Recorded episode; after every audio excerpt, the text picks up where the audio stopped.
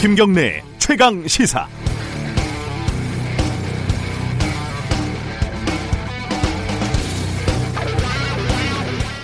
서남아시아 스, 스리랑카에서요 끔찍한 테러가 발생을 했습니다. 200명이 넘게 숨진 참극입니다. 스리랑카 성당과 호텔 등 8곳에서 벌어진 연쇄 폭탄 테러는 어제 부활절을 피로 물들였습니다. 대한민국을 비롯한 세계 주요 정상들은 애도의 뜻을 전했고 교황도 함께했습니다. 그런데 우리에게 스리랑카는 아무래도 좀 상대적으로 낯선 나라입니다. 프랑스 파리에서 노트르담 성당에 화재가 났을 때 우리 언론들이 보도를 했던 것과 비교를 하면 확연하게 차이가 납니다. SNS에서도 위로의 메시지가 넘쳤던 그때와는 분위기가 많이 다르죠. 심리적인 거리감이 워낙 멀기 때문이기도 하고 서구 중심적인 교육, 미디어 때문이기도 할 겁니다. 어찌됐든 200명이 넘게 숨진 테러가 실화로 성당이 불에 탄 것보다 관심을 받지 못하는 건 뭔가 자연스럽지는 못합니다. 우리 교민의 피해가 없으니 안심이다.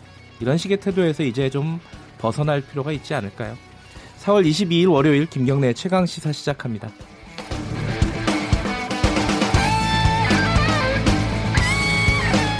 주요 뉴스 브리핑부터 시작합니다. 오늘도 고발 뉴스 민동기 기자 나와 있습니다. 안녕하세요. 안녕하십니까. 주말에 많은 일이 있었습니다. 자, 문재, 문재인 대통령이 어, 김정은 위원장에게 줄 메시지가 있다. 트럼프로부터 받은 메시지죠. 네. 뭐 이런 얘기들이 있었어요. 주말 사이에. CNN이 보도를 했는데요. 네. 문재인 대통령이 김정은 위원장에게 전달할 트럼프 미국 대통령 메시지를 가지고 있다. 이런 내용을 보도를 했습니다. 복수의 한국 외교 소식통의 말을 인용을 했는데요. 네. 이 메시지에는 현재의 방침의 중요한 내용 그리고 북미 정상회담의 긍정적인 상황으로 이어질 내용이 포함돼 있다. 뭐 이렇게 보도를 했습니다. 네. 지난 11일 워싱턴 한미 정상회담에서 이 같은 메시지를 전달이 받은 것으로 이제 관측이 되고 있는데요. 청와대 관계자는 4차 남북 정상회담이 개최가 되면 이와 관련한 메시지가 김정은 위원장에게 전달될 수 있을 것으로 보인다. 이렇게 얘기를 했습니다. 뭐 순서상으로 보면은 CNN이 보도를 했고 청와대가 확인을 한 요런 순서예요. 그렇습니다. 그러니까 뭐 이 얘기를 하고 싶었는데 마침 잘 됐다. 뭐 이런 느낌도 있고요. 어쨌든 네. 메시지가 있다는 걸 분명하게 밝힌 거죠. 그렇습니다. 그런데 이 북한 쪽에서는 또 좀 과격한 발언들이 나오네요. 그 최선희 북한 외무성 제1부상이 존 볼튼 미 백악관 국가안보보좌관에 대해서 안보보좌관이라면 두 수뇌분 사이에 제3차 수뇌회담과 관련해 어떤 취지의 대화가 오가는지 정도는 파악을 하고 말을 해도 해야 할 것이다. 이렇게 맹 비난을 했습니다. 네. 멍청해 보인다라는 그런 표현까지 등장을 했는데요. 네. 볼턴 보좌관이 지난 17일 3차 북미 정상회담에 앞서서 북한이 전략적 결단을 해, 아, 했다는 건 진정한 징후가 필요하다. 이렇게 인터뷰를 했었는데 이 내용에 대한 대응 차원으로 보입니다. 근데 폼페이오 장관 교체를 요구를 한 데 이어서 네. 어, 볼턴을 실명 비난을 하면서도 북한이 정작 트럼프 대통령에 대해서는 비난을 자제하고 있는데요. 네. 백악관 참모들과 트럼프 대통령을 분리하려는 그런 의도가 있는 것으로 보이고 일각에서는 이 이른바 그 정상 간 소통에 기반을 둔 톱다운 방식의 협상을 계속하겠다. 뭐 이런 분석도 제기가 되고 있습니다.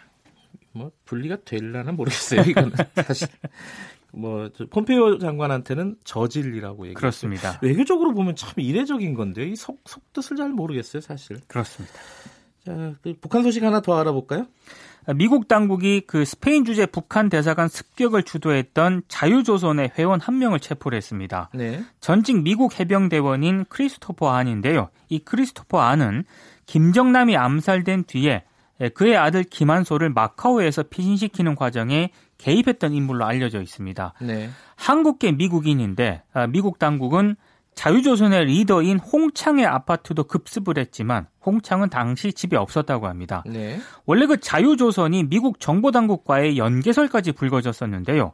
갑자기 미 당국의 수사 배경이 된 배경에 관심이 모아지고 있습니다. 네. 일단 스페인 법원이 침입 관련자들에 대한 체포영장을 발부를 하고 범죄인 인도를 요청한 데 따른 것으로 풀이가 되고 있는데요. 다른 한편에서는 자유조선 문제로 대북 관계가 악화되는 것을 원하지 않는다. 이런 메시지가 담긴 것이라는 그런 해석도 나오고 있습니다. 스페인 북한 대사관 습격 사건은 어, 굉장히 궁금한 부분이 많습니다. 그렇습니다. 네, 정보가 너무 멀어가지고 우리가 아는 게 별로 없어서 예, 차차 좀 드러나겠죠. 요새 방송 사고들이 잦은데 MBN이 또 한 건을 했네요. 김정숙 여사를 김정은 여사라고 표기를 해서 방송사고를 냈었는데요. 예. 어, 이번에는 문재인 대통령을 북 대통령이라고 오기한 자막 뉴스를 내보냈습니다. 어제 네. 오전에 방송된 MBN 뉴스 와이드에서 김대중 전 대통령의 장남 김홍일 전 의원의 별세 소식을 전하던 도중에 네. 화면 아래에 이같이 이제 잘못된 자막 뉴스를 내보냈는데요. 네. 실무진의 단순 실수라고 밝히면서 어제 자사 홈페이지에 사과문을 게재를 했습니다. 근데 음. 김정숙 여사를 김정은 여사로 잘못 표기한 그래픽을 내보냈을 때도 MBN 쪽에서는 제작진의 실수라면서 사과를 한 적이 있는데요. 이번에도 또 똑같은 실수를 반복을 하고 있습니다. 네, 실수가 반복되면 실수가 아니죠. 그렇습니다. 예. 자, 10대 노동자들, 저는 이렇게 중고등학생들이 이렇게 많이 일하는지 몰랐어요. 산재가 굉장히 많네요. 서울신문이 이정미 정의당 의원실과 함께 정부 공식 문서를 분석을 했거든요. 네. 매일 2.7명, 한 해 1000명 정도의 10대 노동자가 일터에서 다치는 것으로 나타났습니다. 네. 2016년부터 2018년 3년 동안 업무 중 사고를 당해 산재 승인을 받은 19세 미만 노동자가 3,025명에 달했는데요. 산재를 당한 10대들의 68.7%는 비정규직이었고 업종별로는 음식, 숙박업이 60.7%로 가장 많았습니다. 네. 근데 그나마 이게요. 제도를 알아가지고 공식 보상받은 10대 수가 이 정도고요. 아까 만 명이라고 한 게요. 그렇습니다. 예. 현실에서는 훨씬 더 많은 청소년들이 일하다가 다치고도 제대로 된 보상조차 받지 못하는 것으로 추정이 되고 있습니다. 네. 위법 행위라든가 갑질을 경험한 10대 노동자는 더 많았는데요. 서울신문이 입수한 서울교육청의 노동인권 실태 조사를 보니까 어, 서울 시내 중고등학생의 15.9%는 아르바이트 경험이 있었는데 네. 이 가운데 47.8%가 노동인권을 침해를 당했습니다. 뭐 37.1%는 근로계약서조차 쓰지 않았고요. 임금 체불, 초과 근무 수당 미지급, 주휴수당 미지급, 뭐 이런 것들을 겪은 것으로 조사가 됐습니다. 예. 특히 웨딩홀 뷔페라든가 배달 대행업체 등에서는 10대를 개인, 개인 사업자 형태로 고용하고 있다고 하는데요. 청소년을 유령 노동자로 고용을 해서 뭐 보호 법령이라든가 제도를 교모히 피해가려는 꼼수로 풀이가 되고 있습니다. 아무래도 학생들은 맘대로 해도 된다. 애들이니까 이런 인식들도 많은 것 같아요. 그렇습니다. 자, 교과서, 이거 방송 만들 때 노동자들이 굉장히 장시간 노동에 시달린다 이런 얘기도 있었는데 교과서 만들 때도 비슷한 문제가 있었네요. 그 교학사 교과서가 근로기준법을 위반한 채 만들어지고 있다는 주장이 제기가 됐습니다. 네. 노동시민단체인 직장갑질 119가 교학사 초등학교 교과서와 방송 교재를 만드는 공장에서 파견업체가 근로기준법을 위반한 사례가 접수됐다고 밝혔는데요. 네. 교학사는 최근 노무현 전 대통령을 비하하는 합성 사진을 교재에 써서 무리를 일으키기도 했습니다. 직장 갑질 119에 따르면 이 파견 업체는 파견 노동자 임금의 20에서 24%를 떼먹었다고 하는데요. 네. 근로계약서를 체결하지 않고 최장 노동 시간인 주 68시간도 지키지 않았고 점심 시간을 40분만 부여를 하고요. 그 중에서도 15분만 사용하게 한 것으로 나타났습니다. 아, 직장갑질 119의 도움을 받아서 노동청에 신고를 한 대학생 박모, 박모 씨와 동료 김모 씨는 지난 9일에야 체불임금 전액을 돌려받았는데요. 직장갑질 119는 오늘 교육부, 서울교육청 등에 공문을 보내서 교과서 제작 인원 고용 실태 및 임금 지급 실태를 파악을 하고 미지급 임금을 지급하도록 요청할 계획입니다. 네, 하나만 더 알아볼까요? 마약 투약 혐의를 받고 해외에 체류하던 고 정주영 명, 현대그룹 명예회장의 손자가 어제 인천공항에서 체포가 됐습니다. 네. 지난해 서울 자신의 집에서 과거 해외 유학 시절 알게 된 마약 공급책 이모 씨로부터 대마를 세 차례 구입을 해서 함께 흡입한 혐의를 받고 있는데요. 그리고 이달 초 구속된 SK그룹 일가 3세인 최모 씨와도 한 차례 함께 대마를 흡연한 혐의도 받고 있습니다. 경찰은 정 씨의 모발 등을 채취를 해서 국립과학수사연구원에 정밀 검사를 의뢰할 예정인데요. 정 씨를 상대로 이미 확인된 4차례 마약 투약 이외에도 여죄가 있는지를 확인한 다음에 구속영장 신청 여부를 결정할 방침입니다. 재벌 3세들이 이렇게 교류들이 서로 있군요. 굉장히 많은 것 같습니다. 마약으로 교류를 해서 그렇지. 어쨌든 어, 스포츠 소식이 하나 있는데 이건 나중에 스포츠 뉴스에서 따라 알아, 보겠습니다 네. 오늘 고맙습니다. 고맙습니다. 뉴스 브리핑 고발뉴스 민동기 기자였습니다. KBS 일라디오 김경래 최강 시사 듣고 계신 지금 시각은 7시 35분입니다. 김경래의 최강 시사는 여러분의 참여를 기다립니다. 샵 9730으로 문자 메시지를 보내주세요. 짧은 문자 50원, 긴 문자 100원. 콩으로는 무료로 참여하실 수 있습니다. 네, 오늘은 인보사 논란에 대해서 인터뷰를 좀 해보겠습니다. 어, 국내 최초 유전, 유전자 치료제라고 하죠. 인보사 K주. 뭐 줄여서 이제 인보사라고 보통 하는데요. 골관절염을 치료하는 약입니다. 근데 이게 핵심은 어, 허가 당시하고 다른 성분이 지금 확인이 됐고 미국에서도 논란이 됐고요. 한국 식약처도 지금 확인을 하고 있습니다. 근데 이걸 가지고 이제 제2의 황우석 사태다 이렇게 좀 크게 보는 쪽도 있고요. 그래서 피해 환자들은 집단 소송을 준비를 하고 있고요. 오늘은 환자분 피해 환자분하고 어, 집단 소송 준비하고 있는 변호사를 차례로 연결해서 관련 내용 좀 짚어보겠습니다. 어, 먼저 인보사 피해 환자 정복수 선생님 연결돼 있습니다. 안녕하세요. 네, 안녕하세요. 아니 그 목소리는 그래도 괜찮으시네요. 지금 걷지 걷기가 되게 힘들다는 말씀을 들었어요. 지금 상태가 어떠신가요? 뭐 전혀 아침에 일어나서는 걷지를 못하고 예. 뭐 지팡이도 짚을 수도 없고 화장실을 가려면은 뭐 예. 옆에 기둥을 잡고서 걷는 정도고 바깥에는 절대 출입을 못할 정도예요. 원래는 어떤 질환을 앓고 계셨던 거죠? 박수, 아, 정 선생님은?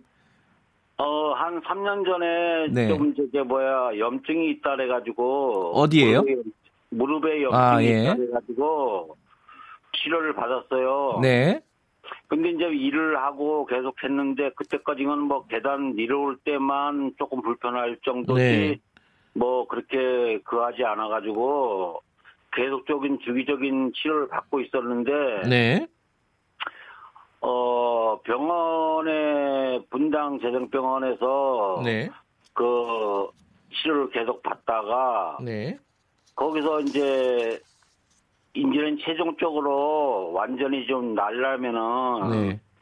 어, 인보사 주사를 맞는 게 최고의 방법이다라고 음. 해가지고 네. 어 600만 원 정도를 들여가지고 인보사 주사를 맞게 됐습니다. 근데 맞고 나서 네.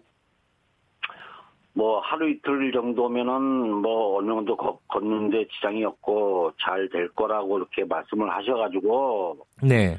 맞았어요. 네. 그 제가 뭐 한 달, 두달 이렇게 걸려가지고 재생이 될 거라고 생각하면 제가 맞지를 않았겠죠. 네. 그런데 이제 하루, 하루 이틀 정도면 난다 해가지고 뭐 큰 돈을 들여가지고 없는 돈, 있는 돈 해가지고 어, 주사를 맞았어요. 그게 언제쯤이에요? 어, 3월 5일날 와. 정확하게 주사를 맞았습니다. 네. 지금은 그러면 상태가 아까 말씀하신 대로 걷기가 일상생활이 불가능할 정도다 이런 말씀이시네요.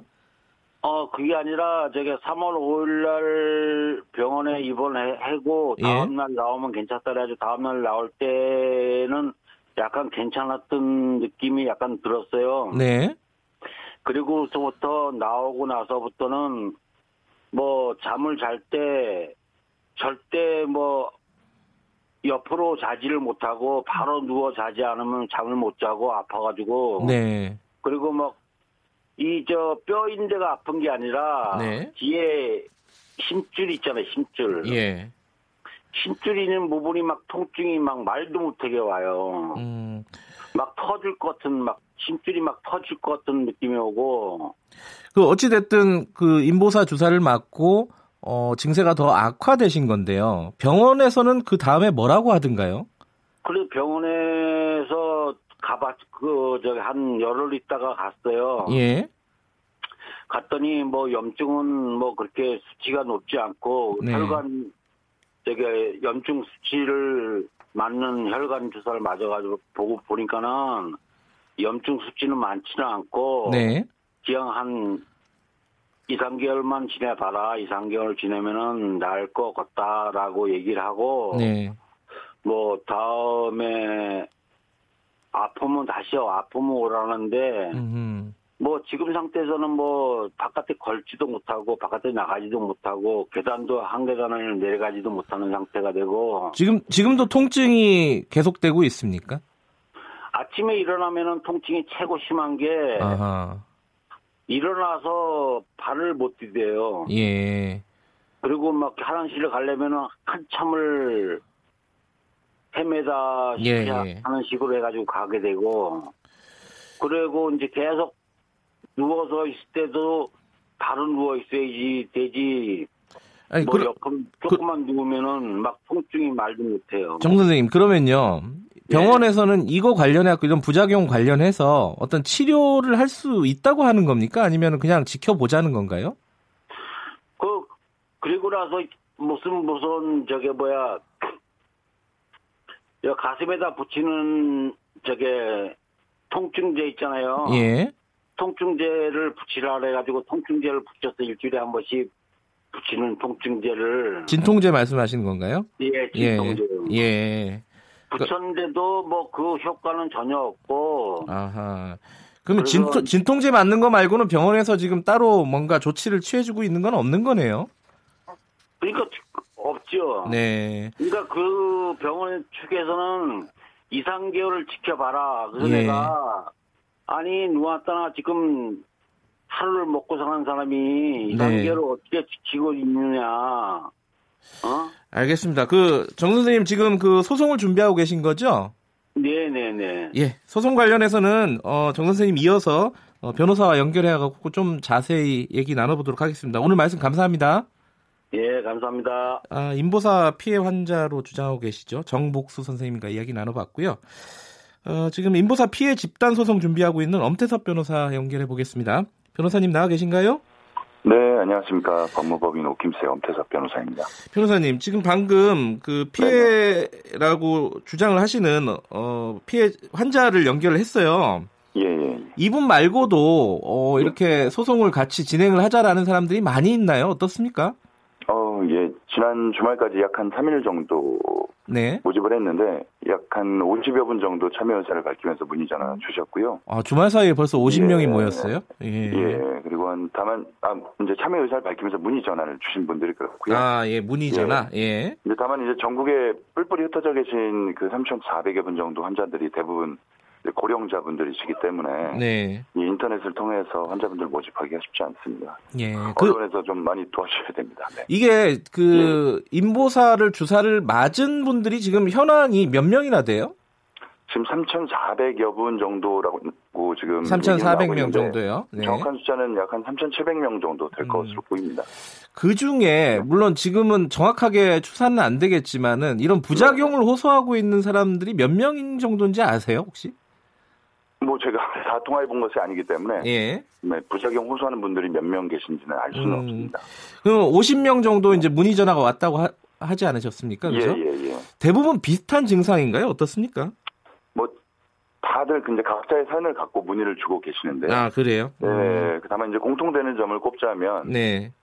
분노 어, 그리고 걱정 음. 대책이 뭐냐 뭐 이런 것들을 물어보시는데 네. 이, 이 정말 그 고민 끝에 정말 획기적인 이야기라고 생각을 하고 네.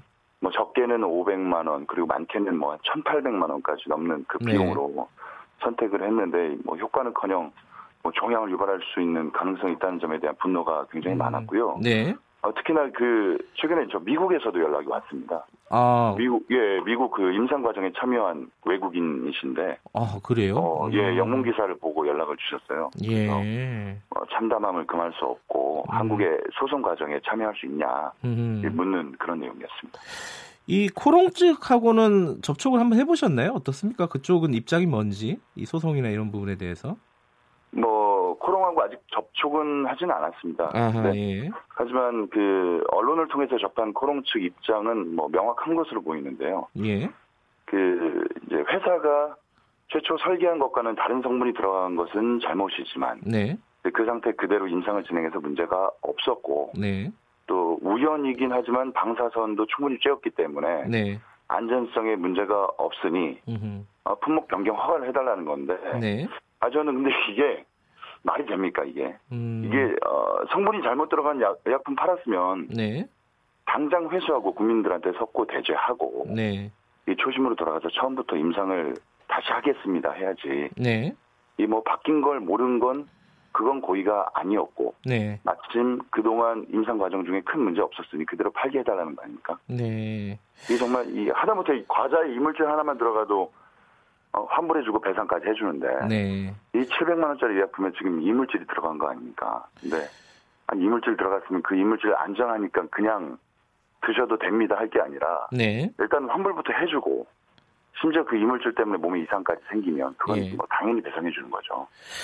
변호사님인데 이게 참 네. 어, 의료 분쟁 아니겠습니까 일종의 만약 환자들이 네, 소송을 하게 되면은 근데 의료 분쟁은 어, 저도 이제 취재를 몇 번 해봤는데 이 인과관계를 증명하기가 참 까다롭지 않습니까? 환자 본인이 증명해야 되는 부분이 있고. 이런 부분들은 어떤 식으로 진행을 하실 건지 좀 계획이 있으신가요? 인과관계 여기서 이제 말하는 인과관계는 네, 지금 어차피 이제 이게 손해하고 연결이 되는데 예, 뭐 언론에도 계속 나오는 것처럼 아직 구체적으로 이 뭐 종양이라든가 암이라든가 이런 것들이 발병된 사례가 없어서 네, 뭐 방금 전에 통화하신 그 환자분처럼 네, 지금 아픈 그 증상이 인보사 때문인 건지 아닌 건지에 대해서는 뭐 향후에 좀 문제가 될, 될 것으로 보입니다. 다만 그러니까요. 저희가 네. 이번에 청구를 하는 것은 네, 적어도 이분들이 지금 밤잠도 못 주무시고 계시는다는 점에 대해 점은 좀 충분하고 아까 실제로 예. 어, 증상이 나타나는 것과 별개로 별개로 어, 예, 어, 예. 별개로 지금 현재 예. 성분이 잘못 들어간 거는 분명하잖아요. 음흠, 그건 네, 뭐 코로나 측도 입장 저 예, 분명한 상황이고 그렇기 네. 때문에 그 정신적 손해에 대한 위자료 부분하고 네, 적어도 그와 같은 이 심장유래 세포라는 그 종양을 유발할 수 있는 그런 물질이 세포가 들어갔다는 점을 알았더라면 네, 지불하지 않았을 비용, 약제 비용에서 이제 약값이죠. 예. 그 비용은 적어도 그 피해를 음. 어, 손해배상 청구를 할 수 있지 않을까 싶은 생각은 갖고 있고 예. 앞으로 그 부분에 좀 집중을 할 예정입니다. 한 가지 더 궁금한 건요. 예. 이 인보사라는 약은 있었고 아까 환자분도 말씀하셨는데 병원에서 적극적으로 이 약을 권유를 했다면은 네네네. 병원 측에도 책임을 물을 수 있는 거 아닌가라는 상식적인 생각이 들어요. 이건 어떻습니까? 저는 병원도 피해자라고 생각합니다. 아, 병원도 피해자다. 그렇죠. 예. 아니 식약처도 알아내지 못한 성분을 병원에서 음. 어떻게 알 수 있습니까? 네. 그 표시된 성분의 내용에 따라서 환자들한테 충분히 설명을 하셨기 때문에 네. 저는 뭐 의사 선생님들도 알, 뭐 알 수가 없죠. 당연히. 네. 예, 예. 그러니까 병원도 피해자로 볼 수 있다 일종의 변호사님이 네, 의견 네, 네. 이러시 그런 거고요. 네, 이게 근데 소송이라는 게 굉장히 길어지지 않습니까? 이게 당장 어. 이제 네. 뭐 경제적으로도 힘들고 몸도 아픈 네, 네, 분들이 소송을 길게 가기 쉽- 쉽지는 않을 것 같은데 네. 이게 뭐 예상되는 어떤 뭐 기, 기간이라든가 뭐 이런 게 있을까요? 어떻습니까? 뭐 기간은 뭐 현재로서는 뭐 명확하게 말씀드리기가 어려울 것 같습니다. 뭐 네. 보통 민사소송 뭐 6개월 내지 뭐 1년 이상 가는 경우도 있고요. 네. 또 항소를 하거나 상고를 하는 경우에는 뭐더 예. 길게 갈 수도 있기 때문에 예. 지금 뭐 기간을 섣불리 예측하기는 좀 어려울 것 같습니다. 네, 아무래도 그 예. 식약처 조사 결과가 아직 안 나왔잖아요. 식약처 조사 결과는 사실 소송엔 영향은 없습니다만은 네. 뭐 6월 달에 발표는 한다고 했습니다. 고의냐 과실이냐. 예. 아, 예. 그런 부분도 어, 소송에 영향을 안 주나요? 아, 저는 이제 이 고의냐 과실 적어도 이제 민사상 손해배상 청구에 있어서 네. 상대방의 불법 행위는 적어도 과실만 있어도 아, 예 불법 행위는 인정이 되기 때문에 네. 특히나 이런 경우는 뭐 본인들이 몰랐다고 처음부터 얘기를 하고 있기 때문에 몰랐고 예. 그 모른 이후에 약 15년 동안 그것을 발견해내지 못한 점에 있어서는 네. 뭐 본인들이 고의가 아니다라고 얘기는 하지만 음, 성분이 바뀐 사실 자체는 이제 본인들이 인정을 하고 있고 그 부분 과실은 뭐 분명하기 때문에 네. 예, 특히나 저는 그 사실 이게 15년 전으로 굳이 거슬러 올라가지 않더라도 네. 코롱은 적어도 그 다른 세포가 들어간 것을 알게 된 그 두 달 전, 예. 6월 26일이죠. 그 이후에는 그 이후에 지금 방금 전에 환자분도 3월 5일에 맞으셨잖아요. 네. 그럼 2월 26일 이후에는 명백히 고의로 환자들을 속이고 판매한 겁니다. 네. 예, 아, 그렇기 때문에 저는 뭐 그 부분 입증은 어렵지 않을 거라고 어, 고의로 혹시 고의로 입증되지 않더라도 소송에는 아무 문제가 없다 이런 말씀이시네요. 그렇습니다. 알겠습니다. 오늘 말씀 여기까지 듣겠습니다. 고맙습니다. 네, 감사합니다. 인보사 피해 환자의 집단 소송을 준비하고 있는 엄태섭 변호사였습니다.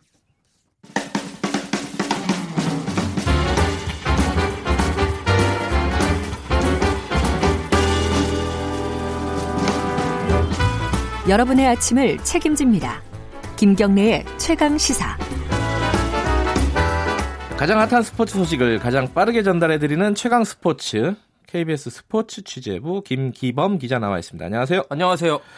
어제 프로야구에서 노히트 노런이 일어났다고요? 노히트 노런이 정확하게 뭐죠? 노히트 노런은 안타를 한 개도 안 내주고 9회까지 완, 음. 완봉 완투한 거. 점수도 예. 안 주고 안타도 안 그렇죠. 주고. 예. 근데 볼넷은 주는 겁니다. 아, 예. 볼넷이나 몸에 맞는 볼 네. 이런 거는 좀 포함되어 있는 개념이기 때문에 퍼펙트 게임이 그보다 더 상위의 개념이죠. 그거는 볼넷도 안 주고. 볼넷도 안 주고 네. 완전히 그냥 주자를 안 내보낸 게 퍼펙트 게임이고 이 노히트 노런인데요. 어제 삼성이 한 거죠? 댄 맥과이어 선수가 음. 한화전에서 노히트 노런을 기록했습니다. 9이닝 동안 4사구 2개 내줬어요. 볼넷 하나, 몸에 맞는. 볼 하나. 음. 네. 그게 한 2년에 한번 꼴로 나오는 기록이거든요. 이게 음. 그래서 총 14번째 이제 노히트 노런 기록이 이 오늘 아, 어저께 나온 거고요. 예. 예전에 우리 한국 프로야구의 전설적인 투수들도 노히트 노런을 기록하지 못한 투수들이 있습니다. 최동원, 박철순 이런 선수들도 노히트 노런 한 적이 없어요. 그러니까 대단한 기록이라고 볼 수 있고요. 그 한화는 무슨 죄입니까 도대체? 그 그냥 노히트 노런으로 진 것도 좀 그런데요. 예. 16대 0으로 졌기 때문에요. 예. 점수를 너무 많이 저 삼성한테 주고 예. 노히트 노런의 대기록의 희생양도 됐는데 이 맥과이어 노히트 노런이 약간 더 흥미를 끄는 요소는 맥과이어가 거의 투수로서 퇴출 후보에 올랐던 아, 최근에 그래요? 굉장히 부진했기 때문에 아 이- 이번 경기를 거의 마지막으로 보고 네. 퇴출 여부가 결정되지 않을까 했었는데 그때 노히트 노런 그 호투를 기록한 겁니다. 그래서 이게 아주 반전이네요. 반전 드라마를 예. 썼다고 볼 수가 있고요. 예. 어쨌든 삼성이 맥과이어 호투에 힘입- 힘입어서 16대 0 대승을 거뒀습니다.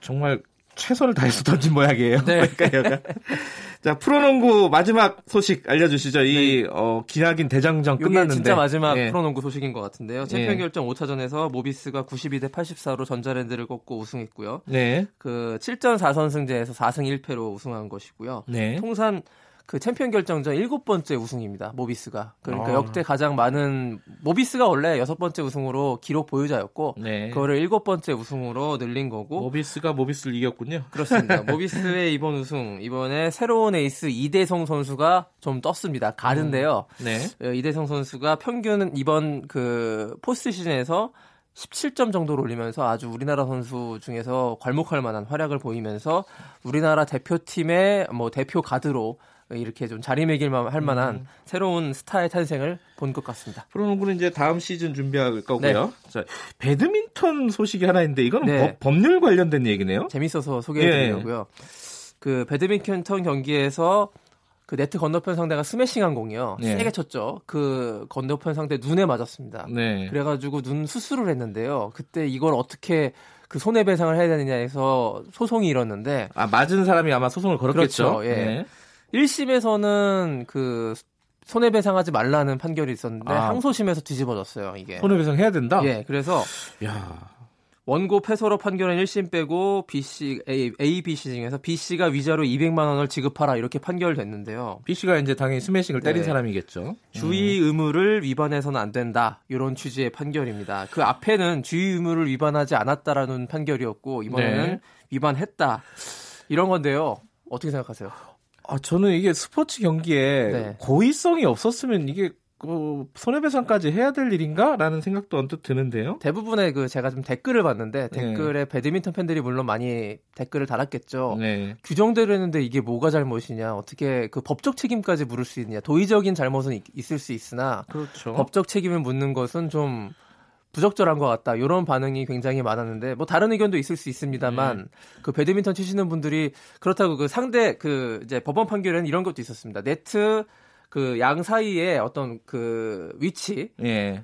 굉장히 가까웠고 다른 아. 데로 칠수 충분히 있었음에도 불구하고 거기로 치는 거는 주의 위- 의무를 위반한 것이 아니냐 이렇게 판결을 냈는데요. 예. 여기에 대해서 배드민턴 동호인들은 좀 할 말이 많으신 것 같아요. 이 그렇게 굉장히 슈틀콕이 굉장히 빠르게 왔다 갔다 하잖아요. 네. 거기서 상대를 피하고 친다? 요 굉장히 어려운 일이고요. 아, 요 이게- 좀 논란이 있는 이게 대법원 판결 한번 지켜봐야겠어요. 네. 이게 그 스포츠 동호인들은 아마 자주 벌어진 일들이라서 관심이 좀 있을 그렇죠. 것 이게 같은데. 판결로 굳어지면 앞으로 칠 때 어떤 게임의 패턴이 바뀌게 되는 그런 네.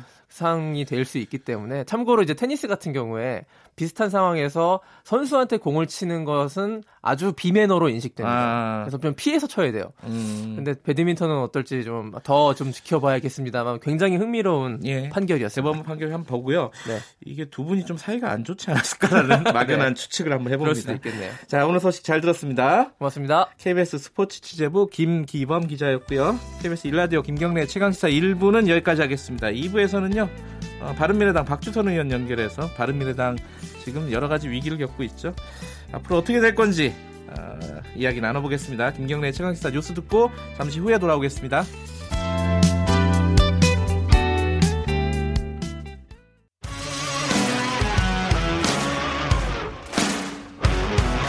탐사보도 전문 기자 김경래 최강 시사.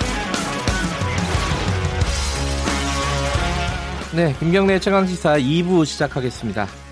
2부에서는 정치권 소식 좀 알아보죠. 어, 국회가 시끄럽긴 한데 이 정당들로 보면요, 바른미래당이 가장 좀 위태로운 상황입니다. 의원총회를 최근에 했는데 어, 또잘 안 됐죠. 패스트트랙 논의를 했는데 그것마저도 잘 안 됐고 당을 나가겠다는 분들도 좀 있고요. 제3지대론을 또 얘기하시는 분들도 있습니다.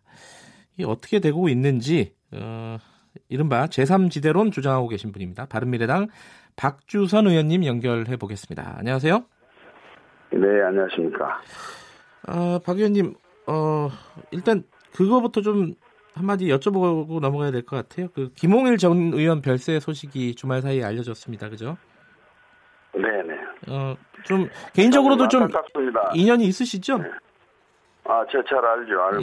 예. 그 참, 민주주의를 이루어가는 과정에서 네. 가장 큰 헌신과 희생의 대명사가 아닌가 싶은데, 네. 결국 그 고문의 후유증을 이겨내지 못하고 세상을 떠서 너무 안타깝습니다. 예. 어, 관련된 소식은 뭐 3부에서 저희들이 따로 좀 진행을 할 거고요. 저 정치권 소식, 어, 바른미래당 얘기 좀 본격적으로 나눠보겠습니다. 그 박 의원님이 주장하시는 제3지대론이요. 이게 정확하게 뭐고 어떻게 진행되고 있는지 좀 먼저 간단하게 좀 말씀해 주세요.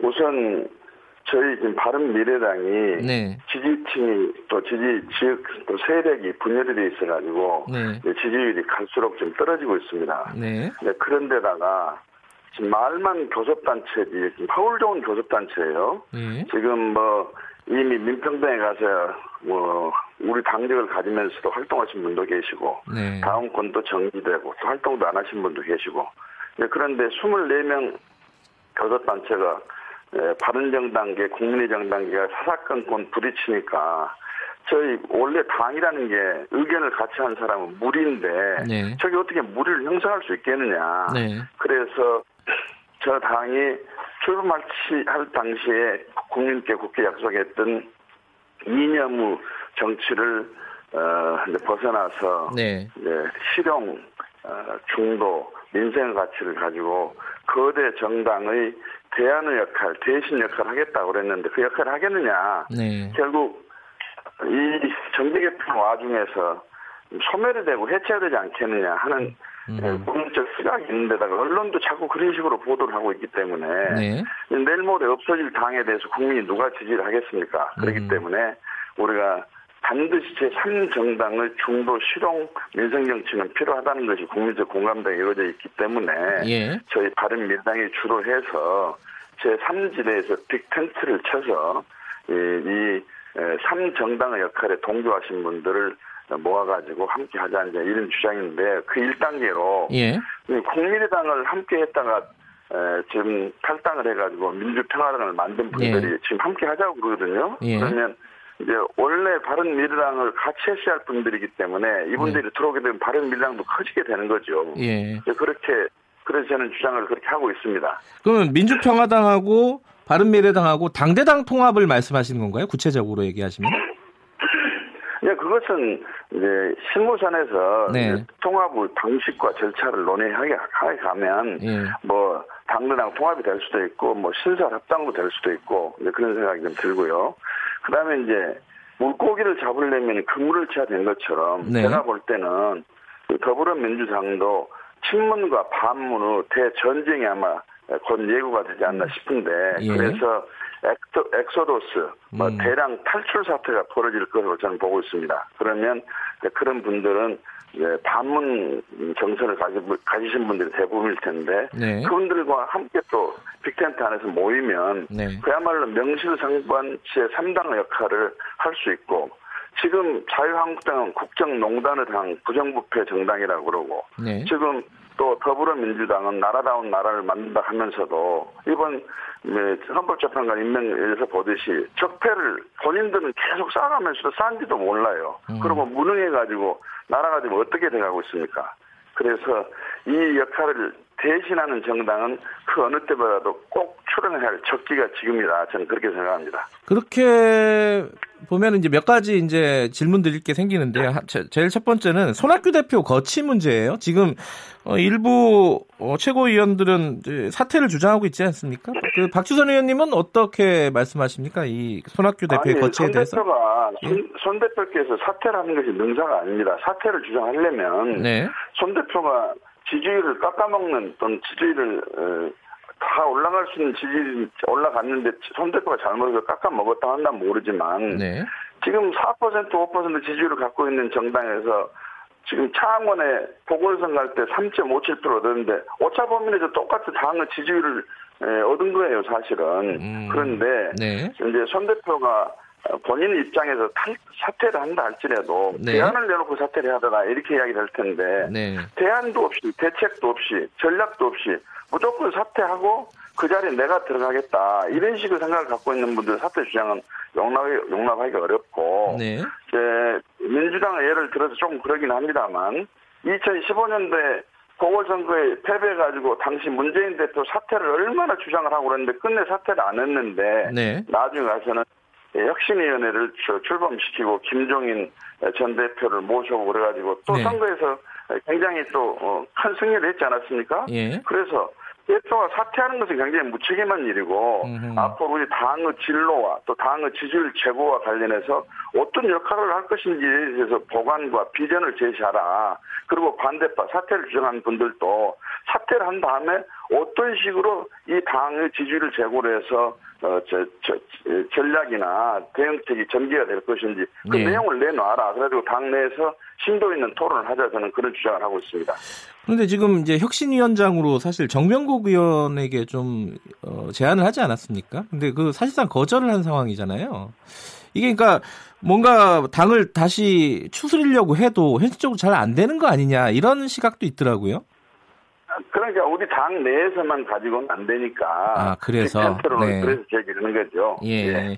그 일부에서는요, 어, 요 말씀, 예. 요 질문에 대해서는 박 의원님이 상당히 좀, 뭐랄까요, 이 격한 반응을 많이 보이시던데, 이 호남당으로 가는 거 아니냐, 지역주의에 다시 한번 기대려고 하는 거 아니냐, 잘 안 되니까. 한마디로 뭐, 요런 시각들이 일부 있는 건 사실입니다. 이 부분에 대해서는 아니, 어떻게 우리 생각하십니까? 사회자한테 한번 말씀을 드려볼게요. 예, 예. 이분 에, 민주평화당 분들은 예. 바른정당이 통합을 하자고 주장했을 당시에 국민의당 소속이었습니다. 예, 예. 그런데 국민의당에서 이탈해가지고 민주평화당을 만들었는데 네. 역시 민주평화당도 어, 역시 정치적 실험이 끝났고 이래는 안 되기 때문에 함께 하자. 그렇다면 예. 다시 국민의당의 어떤 그 동, 동질성을 가지고 있는 분들이 함께 하기 때문에 예. 거기 더 큰 다른 미래당이 더 크게 되는 것이죠. 예. 그러면 지금은 우리 바른미래당에 에, 지금 호남 출신 의원들이 다섯 분밖에 안 계십니다만은 네네. 지금 바른정당이 국민의당하고 통합을 하려고 하자고 했을 때는 지역구 호남 출신 지역구가 의원들이 23명이 계셨어요. 예. 그럼 그때는 왜 바른정당이 이 23명이나 호남 지역구를 가진 국회의원들이 있는데 통합하자고 그랬습니까? 예. 그 지역 정당 만들라, 만들라고 통합하자고 그랬습니까? 음, 그런 말은 말이 안 된다. 이런 말씀이시네요. 어, 그렇죠. 예. 그 아니, 미- 그 정치 세력이 좀 확대가 돼가지고 네. 우리 당이 소멸을 우려가 있다고 국민들이 이렇게 판단하고 시각을 그렇게 가지고 계신 분들이 많으시니까 예. 우리가 흩어지지 않고 다시 모아서 절대로 우리는 소멸하지 않을 것이라는 네. 의지를 또 행동으로 보여줄 필요가 있지 않느냐. 그래서 예. 지지율을 올릴 수 있지 않느냐 저는 그런 생각합니다. 그 민주평화당 인사들하고 지난주에 회동이 있으셨죠? 예. 그 정동영 대표나 이런 교감은 좀 이루어진 상황입니까? 지금 아까 말씀하신 제, 제3지대론? 예. 어, 저는 그 그동안에 에, 민주평화당 내에 있는 분들, 고문들, 뭐또 네. 유력 국회의원들 이분들하고 자주 만났는데요. 네. 어, 전, 예, 전, 전부 내부에서는 입장이 정리가 돼가지고 예. 제가 주장한 대로 빅텐트 안에서 모이자 그런 에, 동의가 돼 있는 것으로 알고 있습니다. 아, 그럼 교감이 충분히 이루어진 상황이다. 어, 결정만 하면 된다 이거네요. 네, 저는 그렇게 생각하고 있습니다. 아, 그러면 손학규 대표의 입장은 어떻습니까? 들어보셨어요? 이제 손 대표께서도 네. 제, 제 3지대에 바른미래당이 주도해가지고 빅텐치를 터- 쳐서 네. 어, 중도 실용 민생 정치를 하신 하겠다고 동의하신 분 모든 분들을 영입하고 음. 수용해서 함께 큰 삼당을 만들자는데 동의를 하십니다. 예. 하시는데 예. 지금은 공감을 하면서도 어정쩡한 것은 바른정당계에 있는 의원들께서 반대를 하시기 때문에 그렇죠. 대표로서는 대표로서는 에, 어, 당 내에 정리나 예. 조정을 거쳐가지고 목표를 확실히 에, 공개를 하는 것이 맞지 않나. 그 대표 취지는 저는 이해를 하고 네. 방향도 옳다고 저는 봅니다. 근데 당내에 반대하는 어, 의원분들이 어, 많이 있는 것도 사실이지 않습니까? 그죠? 바른 바른 계열. 그죠? 근데 그 부분들은 어떤. 식으로 설득을 해 나가실 겁니까? 아니 이제 그분들이 그러면 이대로 가자 하면은 예. 과연 국민의당이 아니 바른미래당이 이렇게 가가지고 어떻게 어떤 전략과 대응책을 가지고 살려낼 수 있는지 대안을 제시를 하라 이 말이에요. 예. 그것도 없이 무조건 대표만 사퇴하라. 또 삼지대 빅텐트도 반대한다고 한다면 결국은 뭐 개혁적 보수를 주장했던 그분이 당을 에, 개- 보수 색깔로 해가지고 마치 바른미래당에 가서 또 다른 보수층을 한낱 전리품으로 얻은 것처럼 해가지고 자유한국당으로 가려고 한 것이 아니라 저는 그런 꼼수라고 봅니다. 음. 또 실제로 바른계 의원 중에서 그런 말씀 하신 분도 계세요. 음. 그럼 그렇게 보면요. 현실적으로 한쪽은 민주평화당이랑 지금 합치려고 하고 한쪽은 어, 자유한국당으로 가려고 한다. 그러면 이 바른미래당이 사실상 이게 분당되는 거 아니냐 이렇게 볼 수 있는 거 아니에요? 아니, 그러니까 합, 민주평화당하고 합친다고 한 게 아니라 더 나가서 네. 이제 다른 아까 말씀드린 민주당에서 exodus가 발생이 되게 되면 오신 분들 예. 계실 거고 예. 신진 인사들 또 오신 분 계실 거고 네. 자유한국당 한국당도 마찬가지로 exodus가 일어난다고 저는 봅니다. 아하. 그래서 예, 그런 빅텐트 안에서 우리가 네. 제3당의 역할로 새로운 대한민국을 한번 만드는데 예. 이념을 떠나서 한번 해보자 저는 그런 주장을 예. 하는 거죠. 옛날에 예. 뭐 이런 이야기 하게 되면 뭐 정, 정체성 운운하고 그러는데 노태우, 김영삼, 김종필 이 세 분은 삼당 합당을 해가지고 전혀 정체성이 다른 대로 예. 그래가지고 과거는 묻지 말고 미래로 가자 해서 정권을 재창출했지 않습니까? 예. 그리고 자유한국당 다시 말해 바른정당계 의원들도 그 삼당 합당 정체성이 다른 삼당 합당에 의해 가지고 그 성공했던 정당에서 오신 분들이에요. 예. 알겠습니다. 그 지금 안철수 등판론 나오고 있습니다. 이 부분에 대해서는 생각이 어떠세요? 저는 삼김 시대에 네. 세 분한테만 의지하고 정치가 굴러가는 그런 시대는 지났다고 봅니다. 네. 그리고 네, 안철수 대표도 정당을 창당을 했지만 서울시장으로 뛰어가지고 또 그제는 대통령 후보가 돼가지고 했지만 결국은 참패를 당했지 않았습니까? 그래서 네. 본인이 자수, 자숙을 하고 또 내공을 기른다고 그래가지고 한국도 아니고 외국까지 나가서 지금 조용히 지내고 있는 분인데 예. 그분들이 와가지고 또 무슨 역할을 한다 했는들 뭐 하늘에서 기적이 나올까요? 음. 저는 그렇지가 않습니다. 지금은 마치 청자를 만들어내려면 네. 에, 흙으로 어?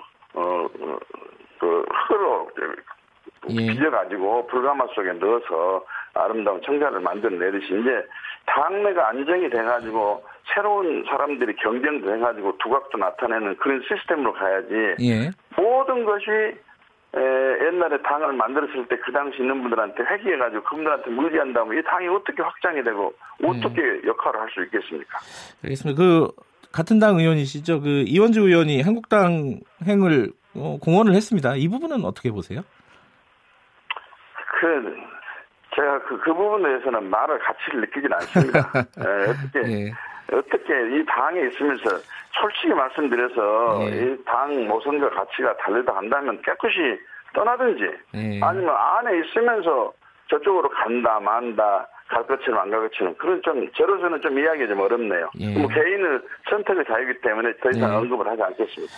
그 오늘 그 자유한국당 빼고 원내대표들이 어 비공개 회담을 한다고 합니다. 그 저기 패스트트랙 관련해서 어 문건화해서 최종 중재안을 마련하겠다는 건데 만약에 문건화가 된다면은 중재안이 다시 바른미래당에서 의총 열어갖고 통과시킬 수 있을까요? 어떻게 전망하십니까?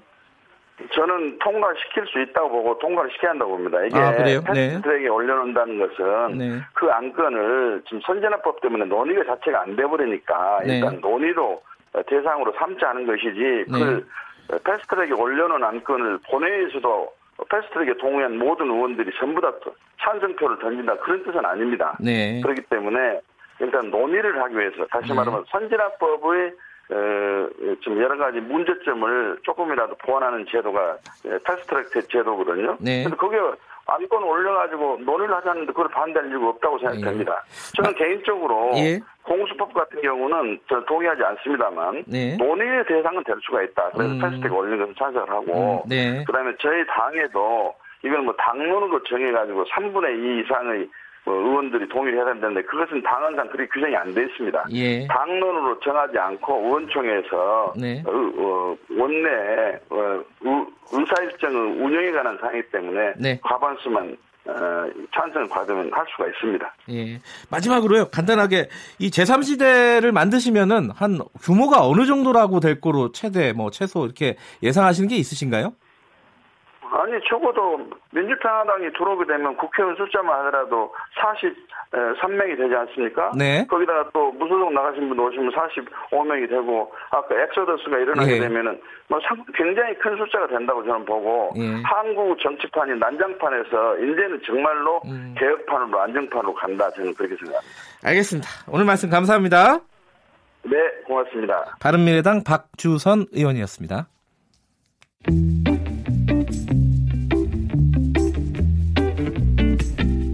여러분께서는 지금 뉴스타파 김경래 기자가 진행하는 KBS 일라디오 김경래의 최강 시사를 듣고 계십니다.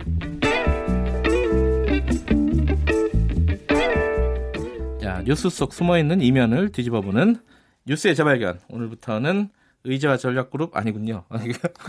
써준 대로 읽으니까 이런 실수가 발, 발생하는군요. 자, 어, 이번 주부터는 일주일에 네 번 모두 윤태곤 실장, 더모아 어, 의제와 전략그룹 더모아의 윤태곤 실장이 맡게 되셨습니다. 안녕하세요. 네, 안녕하세요. 어, 이제 매주 네 번을 보면은 어, 굉장히 이제 펴- 친해질 것 같아요. 아, 원래 친하지 않습니까, 우리가? 예.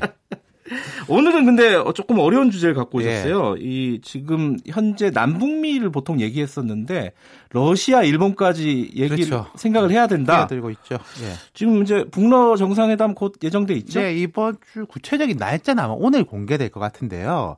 24일에서 한 26일 사이에 북러 정상회담이 열릴 것 같아요. 그리고 극동의 블라디보스톡에서 열릴 가능성이 높아 보입니다. 그럼 러시아 쪽에서는 좀 배려 아니겠어요? 김정은 위원장이 평양에서 음. 가기에는 뭐 모스크바보다 블라디보스톡이 훨씬 가까우니까요. 푸틴이 온다는 거죠. 사실상 북한 쪽으로. 그죠? 그렇죠. 가까이. 뭐 이제 러시아 땅은 러시아 땅인데 음. 평양에서 훨씬 가까운 쪽으로 온다 이런 음. 것이고 이런 가운데 스티브 비건 미 국무부 대북 정책 특별 대표가 얼마 전에 모스크바에서 어 모르골로프 이름도 어렵네요. 러시아 외무차관하고 만나가지고 대북 정책 북한 비핵화 논의했습니다. 이런 뉴스는 크지가 않아갖고 잘 눈에 안 띄지는 않아요. 예. 예. 근데 우리 정부에서도요. 조현 외교부 1차관이 지난 15일에 모스크바에서 그쪽에 티토프 러시아 외교부 1차관하고 제7차 한러 전략 대회를 진행했어요. 그래요. 음. 그러니까 북, 북러 정상회담 한다 그러니까 미국도 러시아 가고 우리도 러시아 가가지고 미리 좀 이야기해 보려는 거죠. 어, 러시아가 좀 약간 지금 국면에서 중심에 다시 떠오르는 그런 느낌이네요. 중심이라기보다는 존재감이 올라가는 건데 예. 자 이렇지 않습니까? 중국하고 러시아는 원래 유엔에서도 지속적으로 대북 제재 완화하자, 북한만 압박하지 마라 이런 소리 내고 있잖아요. 네. 그리고 북러 정상회담이 북한 입장에서 어떤 카드인가? 미국에 대한 견제. 두 번째는 중국을 향해서도 당신네만 있는 거 아니다. 네. 우리가 러시아랑도 좀 더 긴밀하게 갈 수 있다. 이런 것이고 러시아 입장에서는 동북아에서 존재감 부각, 북러 정상회담 북한이 하자고 하니까 응하고 그러니까 미국에서도 오고 한국에서도 오고 나쁠 게 하나도 없지 않습니까? 음, 북한 쪽에서도 나쁠 거 없고 러시아 쪽에서도 그럼요. 나쁠 거 없다. 일단은 예. 자 러시아 얘기는 그런데 일본 얘기도 있어요 최근에. 자, 아주 이례적인 흐름이 있는데요. 예. 지금 일단 김정은 위원장 방러하고 거의 비슷한 시기에 26일, 27일에는 아베 신조 일본 총리가 백악관을 찾습니다. 네. 이것도 하노이 회담 그 전후로 해가지고 급하게 잡힌 일정이에요. 우리 문 음. 대통령이 미국 간 것도 그 어간에 잡혔지 않습니까? 네. 아베가 우리도 간다. 음. 라고 해서 잡혔는데, 근데 도널드 트럼프 대통령은 다음 달 25일부터 28일까지 일본을 방문해요. 국빈 방문입니다. 네. 근데 일본이 지금 어떤 시기냐? 연호가 바뀌지 않습니까? 그렇죠. 아키히토 일왕이 4월 30일에 생전 퇴위입니다. 네. 그리고 나루이토 황, 왕세자가 일왕을 즉위합니다. 5월 1일부터. 네. 그 연호가 레이와가 되는 거예요. 그렇죠. 그리고 첫 국빈이 트럼프 트럼프가 대통령인 되는군요. 거죠. 예. 우리 연호도 바뀌니까 당신 와주시오. 음흠. 그러니까 트럼프 대통령이 흔쾌히 응했다. 그리고 6월 달에는 오사카에 G20 회담이 있습니다. 트럼프 대통령이 또 일본에 와요. 아하. 세달 연속 미일 정상회담입니다. 음. 일단 지금 우리 정부 당국도 일본 온 김에 한국도 좀 들러라라고 이렇게 조율 중인 걸로는 제가 알고 있어요. 확정은 음, 아직 안 됐고. 확정은 안 됐지만 예. 지금 말씀하신 걸 쭉 들어보면 러시아, 일본 지금까지 잘 보이지 않았던 나라들이 잘 보이고 있어요 지금. 자, 남북미 북미 관계가 아주 잘 돌아갈 때는 중국, 러시아, 일본 존재감이 안 보였어요. 예. 하지만 삐걱거리거나 냉각되면 이 나라들의 존재감이 확 부각되죠. 아, 우리도 뭐 하나 끼겠다 이러고 음. 들어온다는 거죠. 우리가 보통 선입견으로 생각할 때 일본은 아, 뭐 북미 회담, 뭐 남북 회담 잘 안 되는 걸 원하지 않나?라는 생각을 갖고 있는 거 어떻게 두 보세요? 가지로 나눠서 말씀드려 볼까요? 과연 그럴까? 그럼 어. 우리가 어떻게 해야 되나? 음흠. 우리가 뭐 일본을 힘으로 누를 수 있나? 아니 미국에다가 일본하고 친하지 말고 우리하고만 친하게 지내자. 이런 미국은 어떻게 반응을 할까? 아니면. 또 북한과 함께 우리 민족끼리 일본을 막 이제 비난하고 공세를 높이면은 이게 되느냐? 예. 저는 별로 그렇게 볼 필요가 없는 것 같아요. 그리고 그렇게 만들지 않는 게 우리가 해야 할 바예요. 아하. 그러니까 북미 관계, 남북 관계가 좋아지는 게 일본한테 이익이다라는 걸 계속적으로 보여줘야 된다는 거죠. 그게 네. 음. 김대중 정부 때는 그랬거든요. 그리고 영내 안정이나 경제 활성화는 주변국들도 다 바라는 바입니다, 사실. 불안하길 바라는 곳은 없죠. 그, 그래서 이제 예전에 이 회담이 양자회담보다는 육자회담 이런 게 시작됐다고 뭐 그런 보면 되겠네요. 있었죠. 예. 근데 우려점은 있습니다. 예컨대요. 중국과 러시아는 뭐 북한이 급격히 친미화한다. 이런 데 대해서 불안감을 느끼죠. 네. 북미 대화 막 잘 되던 초반에 아이 북한의 미군이 주둔할 수도 있고 막 이런 보도들 많이 나왔지 않습니까? 예. 전 근데 아니 지금 왜 이런 이야기가 나올까? 좋아할 음. 사람이 별로 없을 텐데 이런 느낌이 들었는데 네. 반대로 일본이 두려워하는 거는 미국이 ICBM 같은 핵 확산만 막고 북한의 핵 보유하고 단거리 미사일은 은근슬쩍 모른 척하는 거 아니냐. 음흠. 일본이 제일 두려워하는 건 그거거든요. 예. 근데 그거는 우리도 같이 두려워하는 위험이잖아요. 그 부분에 대한 이해관계는 비슷하죠. 그렇죠. 예. 사실은 그런 면이 있다는 거죠. 그럼 우리 임무 중에 제일 큰 거는 주변국들이 하, 북의 비핵화, 남북 관계 개선도 우리한테 음. 이익이 되는구나. 예. 우리도 힘을 좀 보태야 되겠구나라고 생각하게 만든다는 거예요. 근데 이 부분에 대해서 우리가 좀 중요하게 생각했는지는 냉철하게 생각해 봐야 될 필요가 있을 겁니다. 가장 좀 어려운 거는 지금 상황이 한일 관계가 거의 최악이 아니냐 이 상황이잖아요. 이거 어떻게 풀어가야 그러니까 될까? 지금 위안부 합의 등 역사 문제, 그 다음에 네. 뭐 후쿠시마 수산물 관련 분쟁 등 정작 악화되고 있는데 네. 물론 이런 사안 하나 하나는 우리가 양보할 건 전혀 아닙니다. 하지만 더 큰 우려는 이런 거예요. 한일 양국이 서로 관계가 나빠지는 것에 대해서 불편함을 느끼지 않는 건 아닌가. 즉, 음흠. 문제를 문제로 인식하지 않는 게 아닌가. 그러면서 서로 미국하고 내가 더 친해 하고 경쟁하면 정말로 뒤에서 웃고 있는 사람은 음흠. 누굴 거냐. 그러니까 한일 양국 관계가 점점 나빠져도 정말 우리는 답답할 게 없나? 음흠. 관계 개선하자는 사람은 뭐 친일파인가? 좀 짚어봐야 된다는 거예요. 아, 7파까지는 아니겠죠. 네, 그러니까요. 아, 이 아까 그 말씀이 귀, 귀에 들어오는데요. 문제를 문제로 인식하지 못하는 게 문제다. 네, 그건 지금 아. 일본 쪽도 마찬가지인 것 같아요. 알겠습니다. 이 지금 좀 넓게 봐야 될 것 같아요. 그렇죠. 러시아, 일본까지. 네. 예, 오늘 말씀 감사합니다. 감사합니다. 뉴스의 재발견 더모아의 윤태곤 실장이었고요. KBS 일라디오 김경래 최강시사 2부는 여기까지 하겠습니다. 3부에서는요. 어, 보수의 품격 윤여준 전 장관과 함께 정치 상황 좀 분석해 보고요. 어, 김홍일 전 의원 별세했죠. 어, 박지원 의원 연결해서 관련 얘기 나눠보도록 하겠습니다. 잠시 후 3부에서 뵙고요. 일부 지역국에서는 해당 지역 방송 보내드립니다.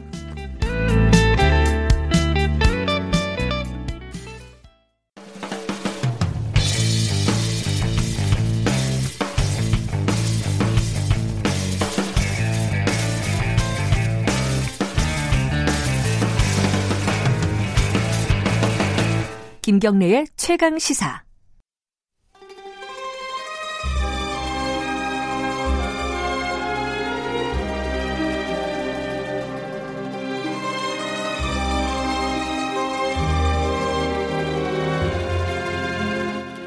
진정한 보수의 가치와 품격은 무엇인지 우리 사회의 뜨거운 현안을 보수의 시각으로 들여다보는 시간입니다. 보수의 품격. 윤여준 전 장관님 오늘도 함께 하십니다. 안녕하세요. 네, 오래간만입니다. 어? 잠깐만 저번 주에 못 뵀나요? 네, 그렇습니다. 아 저번 주에 뭔가 특집이 있었군요. 자, 어, 오늘은 이 최근에 자유한국당의 어떤 행보라고 할까요? 이런 부분에 대해서 먼저 좀 짚어볼게요. 자유한국당이 장외 집회를 했습니다. 이 정당이 공당이 어, 장외 투쟁에 들어가는 거는 그래도 큰 의미가 있는 거죠. 뭐 한국 정치에서는 매우 익숙한 거 아닙니까? 아, 그렇습니까? 아, 지금 여당도 야당할 때 뭐 장애 집회 많이 했고 그렇죠. 과거에도 뭐 여러 차례 있던 거니까 네. 뭐 생소한 건 아니죠. 네. 익숙한 거죠. 근데 이제 그런 거잖아요. 어, 밖으로 나갈 때는 어, 나갈만 해야 나가는 거고, 그리고 들어올 거를 또 생각하고 나가야 되지 않습니까? 뭐, 여러 가지 측면에서 어떻게 지금 상황을 봐야 될지 그런 걸 좀 여쭤보고 싶어가지고요. 뭐 자유한국당은 그 이번에 그 장애 집회 했잖아요. 네, 토요일 날 했죠. 네, 네. 첫 집회를 했다는 건데 그 관련 기사를 보니까 당의 좌파 독재 저지 특별위원회라는 게 있더라고요. 예. 네? 여기 위원장이 뭐 김태형 의원이라고 돼 있던데. 네. 그래서 이런 특별위원회까지 만드는 걸 보면, 네. 음, 상당히 앞으로 이 비슷한 방식으로 대여 투쟁을 하려고 하는 생각이 있어 보여요. 음흠. 이제 어차피 제가 보기에는 아, 내년 총선 네. 오늘은 이제 의식해서 어 이제 뭐- 뭐라 그래야 되나요? 총선을 향한 싸움 음흠. 이제 시작된 것 아니냐 음. 이렇게 보는데요. 그렇게 보면 음 결국 자유한국당은 장내 장외 투쟁을 병행하는 예. 그렇죠? 예, 이- 뭐 이른바 투트랙 전략이라 고 그러나요? 네. 예, 이걸 계속해서 어, 쓸 생각이 있는 거 아닌가? 음흠. 예, 원내에서는 뭐 여당의 막무가내다 그러니까 원내 투쟁에서 동력을 얻어가지고 예. 원내 투쟁을 한다. 뭐 이런 전략을 가지고 있는 거 아닌가 하는 짐작이 가더라고요. 근데 이게 황교안 대표, 자유한국당 대표 같은 경우에는 어, 이 뭐랄까요? 워딩 연설할 때 쓰는 네. 문장들을 보니까 이렇게 얘기를 했어요. 내가 선봉에 서겠다. 어, 대한민국 사랑하는 한분한 분이 모두 청와대로 함께 가자. 이게 어 뭐랄까요? 이 총선 전략일 수도 있겠지만은 뭔가 이제 황교안 대표가 이번에 재복을 거치고 네. 이러면서 당내를 어, 좀 정리한 것이 아니냐 자신감이 좀 있어 보인다 라는 시각도 있더라고요. 예? 뭐 제가 보기도 그렇고 네. 당에 있는 분들 의견도 되게 그렇더라고요. 아 그래요? 예, 음. 아직은 아직은 정당의 대표로 정치 투쟁에는 익숙하지 않은 그렇겠죠. 좀 아직은 아무래도. 어색한 네. 예, 그런 느낌은 있으나 그래도 일단 그 존재감은 확실히 음흠. 예, 만들어가고 있다. 네. 예, 그런 본인도 그런 점에서 상당히 자신감이 있어 보인다. 예. 뭐 그런 평가들을 당내에서도 하더라고요. 근데 이게 사실은 나가서 도움이 되니까 도움이 된다고 판단하니까 나간 아, 거잖아요. 물론이죠. 이게 어떤 측면일까요? 그러니까 예컨대 그런 측면이 있는 것 같아요. 아까 말씀하신 좌파 독재 뭐 이렇게 이런 발언들이 네. 수시로 이제 네. 집회에서도 나왔고 예. 또 하나는 뭐 북적 북적 이게 뭐 처음 들어보시죠? 네. 이게 어, 이 정권에는 북한하고 적폐밖에 없다 아. 말하는 네. 게 네. 어, 뭐 이런 뜻이라고 하더라고요. 북적 북적 정권. 뭐 이런 뭐 약간 날 세우는 단어들이 나오는 걸 보면은 어, 뭐, 지지층 결집, 이게 이렇게 하면은 된다라고 판단하는 거겠죠? 물론 그렇겠죠. 네. 왜냐하면 이제 기존의 지지층이 그동안 갈라져 있었으니까 네. 지금도 일부분 갈라져 있는 거잖아요. 네. 그러니까 우선은 내년 총선까지 이렇게는 안 가겠죠. 네. 왜냐하면 총선에서 이기려면 중도층을 흡수해야 되니까 아. 지금 같은 스탠스로는 중도층 흡수가 안 되잖아요. 네. 그러니까 아마 이거는 나중에 가서는 바꿀 거라고 보는데 지금 당장은 어차피 이제 비대위 체제로 오다가 네. 새로 당 대표가 등장한 거잖아요. 네. 그러니까 황 대표 개인으로 봐도 그렇고 당 형편으로 봐도 그렇고 일단 지지층을 결속을 하고 그걸 중심으로 외연을 확장한다. 음흠. 뭐 되게 상식적인 전략이죠. 음. 그거 생각하고 있는 거 아닌가 그렇게 짐작이 돼요. 근데 그렇게 말씀하시니까 이 자유한국당 지도부가 사실 태극기를 직접 손에 들진 않았다 그래요. 네, 예. 그것도 어떤 어, 그 앞으로를 바라본 아 물론이죠. 그런 행동이죠. 아, 물론이죠. 지금 당장 드는 아, 건 그런 그런 자살 행위를 하겠어요?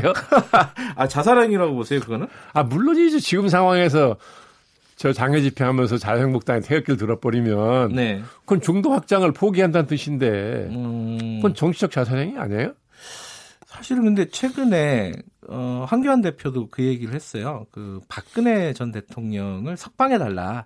이게 뭐 형 집행 정지가 될지 뭐 지금 사면은 안 될 것 같은데 재, 재판 중이라서 그렇게 어쨌든 어, 석방을 해달라라고 얘기를 했어요. 될 거라고 생각해서 얘기한 건지 뭐 정확하게 의도는 모르겠지만은 이 부분은 어떻게 읽어야 될까? 같은 게 아닐까 장애 집회랑 같은 어떤 지지층 결집을 위한 아니, 게 뭐 아닐까? 물론 지지층 결집 에도 예. 뭐 효과가 있을 거라고 봤을 거고요. 예. 또 지지층 결집이 아니더라도 어 뭐 박근혜 대통령의 과오를 다 용서하자는 것은 국민이 동의하지 않겠지만 네. 지금 이제 구속 기간이 상당히 길었잖아요. 그 2년이 몸- 넘었죠. 예, 몸이 예. 몹시 지금 안 좋다는 거 아닙니까? 예. 예, 그러니까 뭐 지금쯤은 좀 구속 상태를 풀어주는 거는 뭐 그럴 수도 있지 않나 하고 생각하는 국민들이 좀 있는 것 같더라고요. 예. 음, 뭐 지금 지금 상황에서 자유한국당으로서는 할 수 있는 얘기였다. 아니, 그러면 그렇게 생각하죠. 음, 네. 음. 근데 이제 요번에 집회를 두고요. 어, 청와대 쪽에서도 논평을 냈더라고요. 이게 어 저는 잘 모르겠어요. 이 청- 청와대에서 이 직접 논평을 이렇게 바로 내는 게 좀 이례적이지 않나라는 생각이 들어요. 이 정부 들어서서는 처음부터 그랬어요. 아, 그랬나요? 원래 과거에는 예. 청와대가 이 정치권의 공격이나 이런 것에 대해서 직접 대응을 잘 안 했어요. 그러니까요. 여당이 맞서서 네. 했죠. 그게 오랜 관행처럼 돼 있었어요. 음흠. 근데 이 정부 들어서서는 처음부터 청와대가 전반에 나서더라고요. 음흠. 그래서 저는 아 저게 뭐냐. 예. 음. 왜 저렇게 스스로 청와대가 이렇게 정치 싸움에 막 발을 디미나. 그 현명한 일이 아니라고 저는 생각했는데 네. 그 처음부터 계속 그러더라고요. 아하. 네. 그럼 요번에도 특별히 뭐 예민해졌거나 아, 그건 청와대가 처음이 그런. 것 같지는 않고 아, 예. 어, 원래 하던 대로 예, 예. 음, 원래 그랬어요. 이게 별로 뭐랄까요 도움이 안 되나요? 도움이 안 전국 되죠. 운영에? 네, 도움이 안. 어. 대통령은 여야를 조금 초월해 있는 위치가 있잖아요, 성격상. 예. 그러니까 완전히 초월은 안 되지만, 예. 그막그 이 정치 싸움에 막 발을 들여놓는 것은 어느 면으로도 도움이 안 된다고 저는 생각하는데요. 아, 어느 면으로도. 네. 음. 근데 어찌 됐든 지금 어, two track으로 어, 장외 투쟁과 뭐 국회 내 내부 네. 투쟁 뭐 네. 이거를 자유한국당 계속 할 겁니다.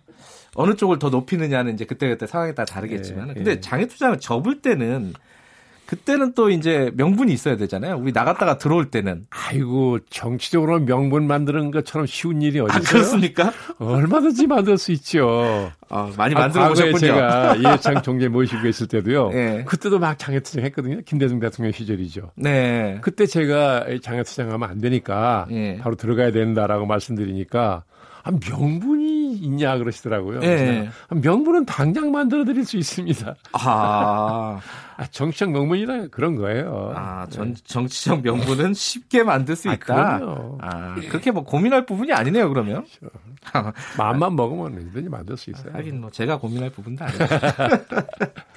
근데 지금 어 이 국회 내부에서 제일 오늘도 시끄러 시끄러울 것으로 예상이 되는 얘기가 네. fast track입니다. 네? fast 아, fast track이요. track. 예, 예, 선거제 네. 공수처랑 지금 이제 합해져갖고 얘기가 좀 복잡해지긴 했는데 네. 어쨌든 바른 미래당이 이게 좀 내분이 생겨가지고 이게 진행이 안 되고 있지 않습니까? 근데 오늘은 아마 뭔가 합의문을 글로 쓴대요. 글로 써가지고 어, 의, 의총 추인을 받겠다는 건데 이게 어떻게 예상하세요? 아니, 근데 저는 네. fast track이라는 제도를 만들었잖아요. 예. 그죠? 국회가 네. 만든 거잖아요. 예. 그러니까 이것을 이 제도를 만들어 놓고 이 제도를 이용하겠다는 것 자체는 뭐라고 비난할 수는 없겠지만은 네. 다른 것도 아니고 선거 제도는 네. 아무리 fast track이라는 제도가 있더라도 이 선거 제도 고치는 것은 네. 제일 야당이 반대하는 걸 이렇게 하는 건 저는 이건 온당치 않습니다. 음흠. 이거는 하면 안 돼요. 근데 제일 야당이 반대를 하면 그럼 아무것도 못 하잖아요, 지금 국회가.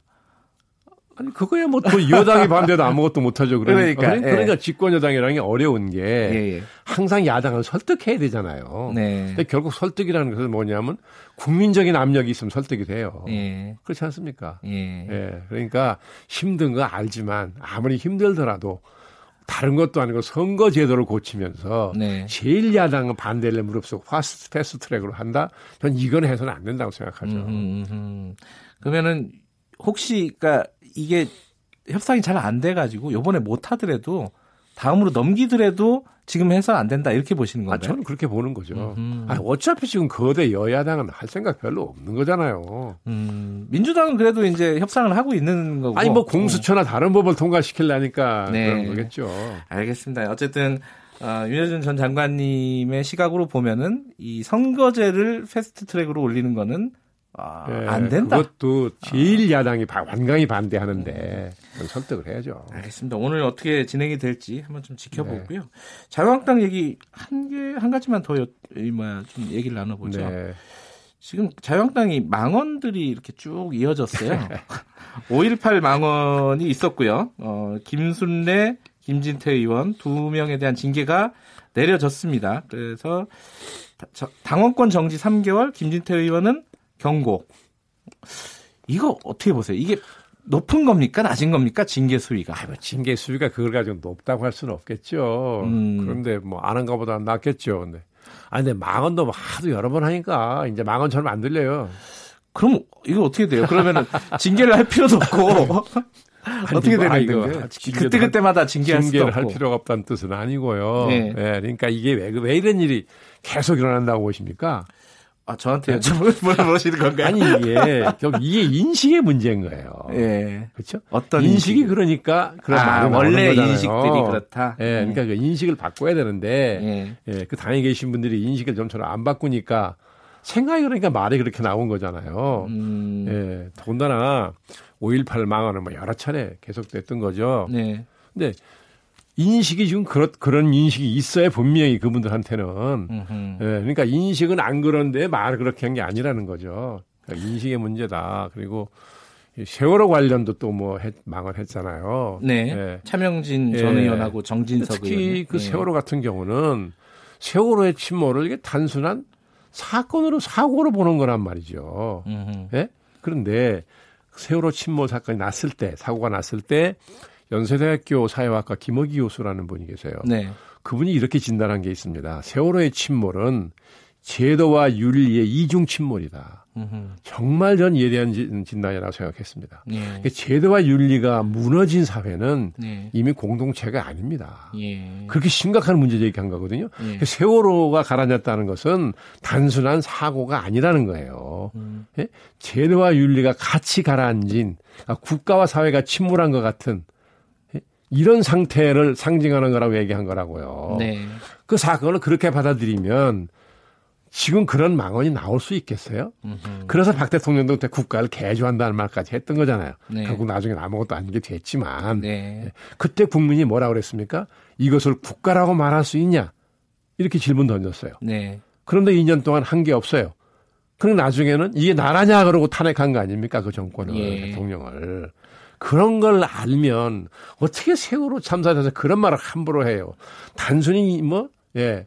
많은 수의 학생 어, 어린 학생들이 희생됐다는 것 슬퍼서만이 아니라 예. 그, 그, 그 침몰의 성격이 뭐냐? 그 당시 집권당 아니잖아요. 지금 자유한국당은. 그렇죠. 네. 그런 인식이 정확하게 돼 있어야 되는 거죠. 네. 어, 이 세월호 얘기가 나오니까 윤 장관님이 굉장히 또 흥분을 하시는. 아, 그러면 네. 흥분 안 할 수 있습니까, 이게? 5.18도 그렇고 세월호도 그렇고 인식의 문제다. 이거는. 아, 그럼요.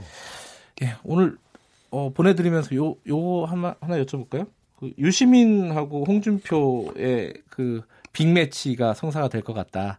그 어, 유, 어, 유, 어떻게 하는 게 빅매치예요? 유튜브에서 이제 같이 프로그램을 한다. 함께? 예, 예. 그건 또 무슨 뜻이에요? 어, 모르겠어요, 저도. 이게 유시민 어, 전 장관 측에서 먼저 제안을 했다 그러더라고요. 아, 그래요? 예. 홍준표 전 대표가 받았어요? 아직은 정확하게 받지는 않았는데, 어, 할 것 같아요, 느낌은. 어떻게 보십니까? 뭐 손해 볼 거 없다고 판단하겠죠, 음. 뭐. 윤 장관님은 뭐 이런 채널 같은 거 하나 안 만드세요? 아유, 저는 관심 없습니다. 왜요? 말이 너무 범람하는 시대라서 아하. 저는 오히려 말을 안 하는 게 좋다고 생각합니다. 알겠습니다. 하지만 여기는 계속 나와주셔야 됩니다. 그것도 그것도 생각해봐야 되겠습니다. 아이고 안 돼요, 안 돼요. 자 여기까지 듣겠습니다. 고맙습니다. 네, 수고하셨습니다. 보수의 품격 오늘은 자유한국당 얘기를 좀 주로 나눠봤네요. 윤여준 전 장관님이었고요. KBS 1라디오 김경래 최강 시사 듣고 계신 시각은 8시 45분입니다.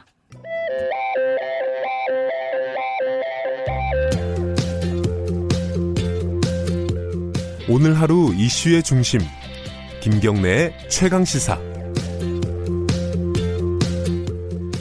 네, 지난 주말에요. 어, 고 김대중 대통령의 장남 김홍일 전 의원의 어, 별세 소식이 들렸습니다.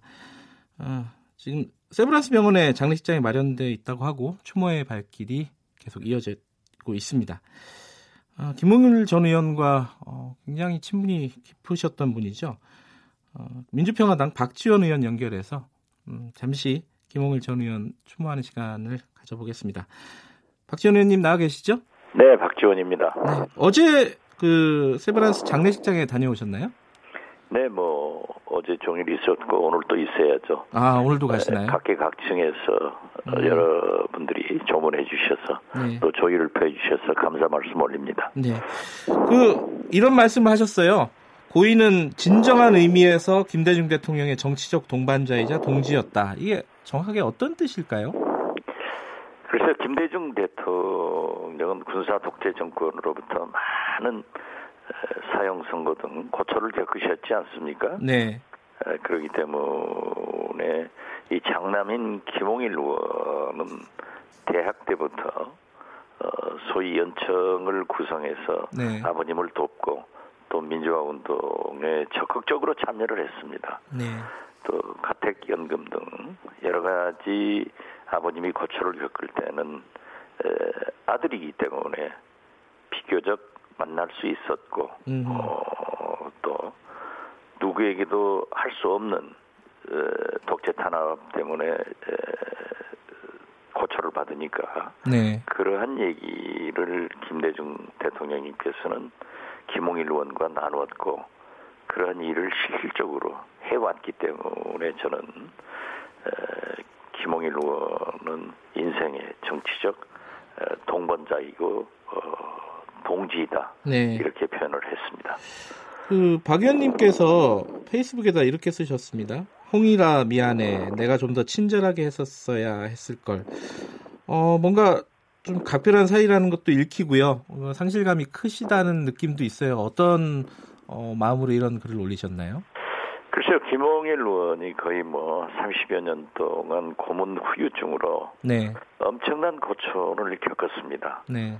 그리고 실질적으로 한 15년, 20년간은 혼자 일어서지도 못하고 네. 어, 걷지도 못하고 특히 그 소통이 안 될 정도로 네. 언어가 어눌했습니다. 네. 에, 그러니까 에, 아버지인 대통령님께 무슨 말씀을 하셔도 잘 이해가 안 되기 때문에 대통령님께서 저하고 상의를 해라. 네. 이렇게 말씀하시면 또 저하고 상의를 하는데도 음. 저도 마찬가지로 소통이 안 되니까 아. 또 전화가 오더라도 에, 전화 저 문건으로 만들어서 보내 음흠. 하면은 여러 가지 뭐 목포 지역구 문제랄지 여러 가지 문제가 있었을 것 아니에요? 예. 그러면 어, 제가 판단해서 어, 할 일은 하고 예. 어, 못할 일은 못한다고 거절을 하면은 얼마나 그 언어 소통도 안 되고 설명도 안 되기 때문에 음. 에, 좀 한탄을 하셨겠어요. 예. 그런 것들이 이제 고인이 되고 보니까 너무나 미안하고 어, 짠한 마음이 많습니다. 예. 김웅일 전 의원이 결국 그 몸이 그렇게 되신 거는 이 고문 후유증이지 않았습니까? 그죠? 그렇죠. 그 자서전에도 나오고 네. 여러분들의 또 김대중 대통령님의 자서전에도 나오지만은 네. 그 견딜 수 없는 에, 군사 독재 정권의 고문의 후유증으로 네. 목도 어, 그렇게 됐고 결국 그 부작용으로 파킨스 병이 발병해서 네. 어려움에 에, 계시다가 가신 거죠. 음. 뭐 사실 생을 마칠 그 몇 년간은 참 음, 이런 표현이 적절할지 모릅니다만은 네. 거의 식물인간 상태에서 아, 그러셨군요. 어, 보내셨습니다. 예. 이게 지금 아까 말씀하신 김용일 전 의원의 자서전 보면요. 어, 이 대통령의 아들이라는 게 행복보다는 불행 쪽이었다라고 얘기를 했고 고 김대중 전 대통령도 장남 고통 때문에 많이 자책을 했다 이런 얘기도 들었습니다. 실제로 이런 좀 역사 때문에 두 분 그 부자지간이 서로 간에 굉장히 힘든 사이가 아니었나. 사이는 뭐 개인적인 사이는 좋았겠지만 그런 생각도 좀 드네요. 글쎄요, 그 김대중 대통령님도 생전에 네. 에, 특히 퇴임 후에도 어, 저랑 어, 얘기를 하시면서 남들은 내가 정치적으로 네. 대통령이 되어서 성공했다 네. 이런 평가를 하지만은 내가 대통령이 돼가지고 우리 아들들은 특히 우리 홍일이는 어떻게 됐는가 음. 어? 멀쩡한 사람이 저렇게 고문 후유증으로 어려움을 당하고 있는 거 보면은 참 음, 내가 왜 정치를 네. 왜 대통령이 되었는가 하는 것을 아들 보면은 에, 네. 생각난다 하고 눈시울을 붉힐 때가 예. 여러 차례 있었습니다. 그 뉴스에 보니까요 이호 여사께서도 좀 어, 몸이 안 좋으시다고 병원에 입원해 계신다는 얘기 들었습니다. 건, 건강이 어떠세요? 어느 정도세요? 어, 지금 현재 금년에 만 97세이십니다. 아 예. 예, 우리 나이로 98세이신데 네. 약한 달 전부터 어, 신촌 세브란스 병원에 입원하신 것은 사실이고요. 네.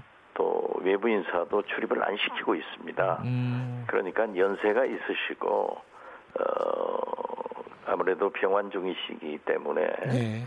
에, 좀 어려울 때도 있고 또 좋을 때도 있기 때문에 네. 에, 위태롭다 위기다 하시는 말씀도 맞고 음. 네. 또 괜찮다 하시는 말씀도 맞습니다. 아. 단. 어제 네. 에, 제가 아침 일찍 찾아뵀을 때는 네. 에, 제가 사모님 박지원입니다 박 실장이요 이렇게 얘기를 했더니 눈을 뜨시고 왔어요 어허. 오셨어요 예. 하면서 몇 말씀 나누실 걸 보면은 어제는 좋으셨습니다 예.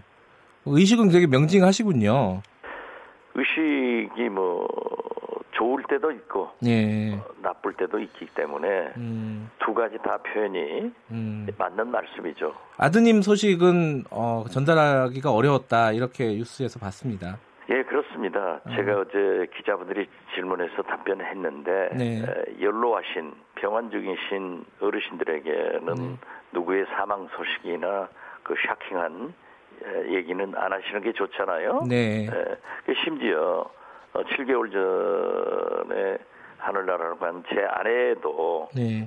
지금 모르고 계십니다. 아. 저한테 때때로 미세스 박 병원에 있었는데 어쩌냐 하면은 지금 퇴원해서 예. 우리 둘째 딸이 아기를 낳으니까 알고 계시거든요. 예. 미국 가 있습니다. 음. 이렇게 하는데 에, 김홍일 의원의 자꾸 소식을 만약에 말씀하시면은 음, 음. 심적으로 얼마나 충격이 크시겠어요. 네. 그래서 아직 보고를 드리지 않았습니다. 발인이 내일인가요? 네 그렇습니다. 예. 그러면은 그5.18 국민묘지에 안장이 되는 건가요? 어떻습니까? 어, 5.18 국민묘지를 가족들은 네. 또 우리는 원하고 있습니다. 네. 에, 그렇지만은 그 규정이 있기 때문에 네. 심의위원회의 어, 절차를 거쳐야 된다고 합니다. 아, 그래서 아직 오늘 중으로 결정을 하겠습니다마는 네. 유족들이 상의하는 것으로 알고 있습니다. 아, 네, 그래서 아직까지 장지는 에, 확정되지 않았지만은 네. 에, 다른 곳으로 모시더라도 네. 소정의 절차를 음. 거쳐서 어, 전국적으로는 5.18 국립묘지로 가신다 음. 하는 그 사실만 결정됐고 예. 네, 오늘 결정하겠습니다. 예. 좀 논의가 필요한 내용이군요, 그 부분은. 그렇습니다. 예. 그 대한민국의 민주주의를 위해서 독재와 맞서서 고문을 당하셨으니 의사자로 대우해야 할 듯 이렇게 어떤 청취자분이 말씀해 주셨는데 지금 의사자로 대우가 돼 있습니까? 어떻습니까? 어, 5.18 유공자로 어, 되어 있, 아, 그렇군요. 있습니다. 예. 아, 그렇지만은 예. 그 억울한 사정으로 예. 그 나라 종금 사건으로 인해서 알겠습니다. 예. 문제가 있었습니다. 예. 자, 오늘 말씀 감사합니다. 네, 감사합니다. 민주평화당 박지원 의원이었고요. 4월 22일 월요일 김경래 최강시사는 여기까지 하겠습니다. 전 뉴스타파 기자 김경래였고요. 내일 아침 7시 25분 다시 돌아오겠습니다.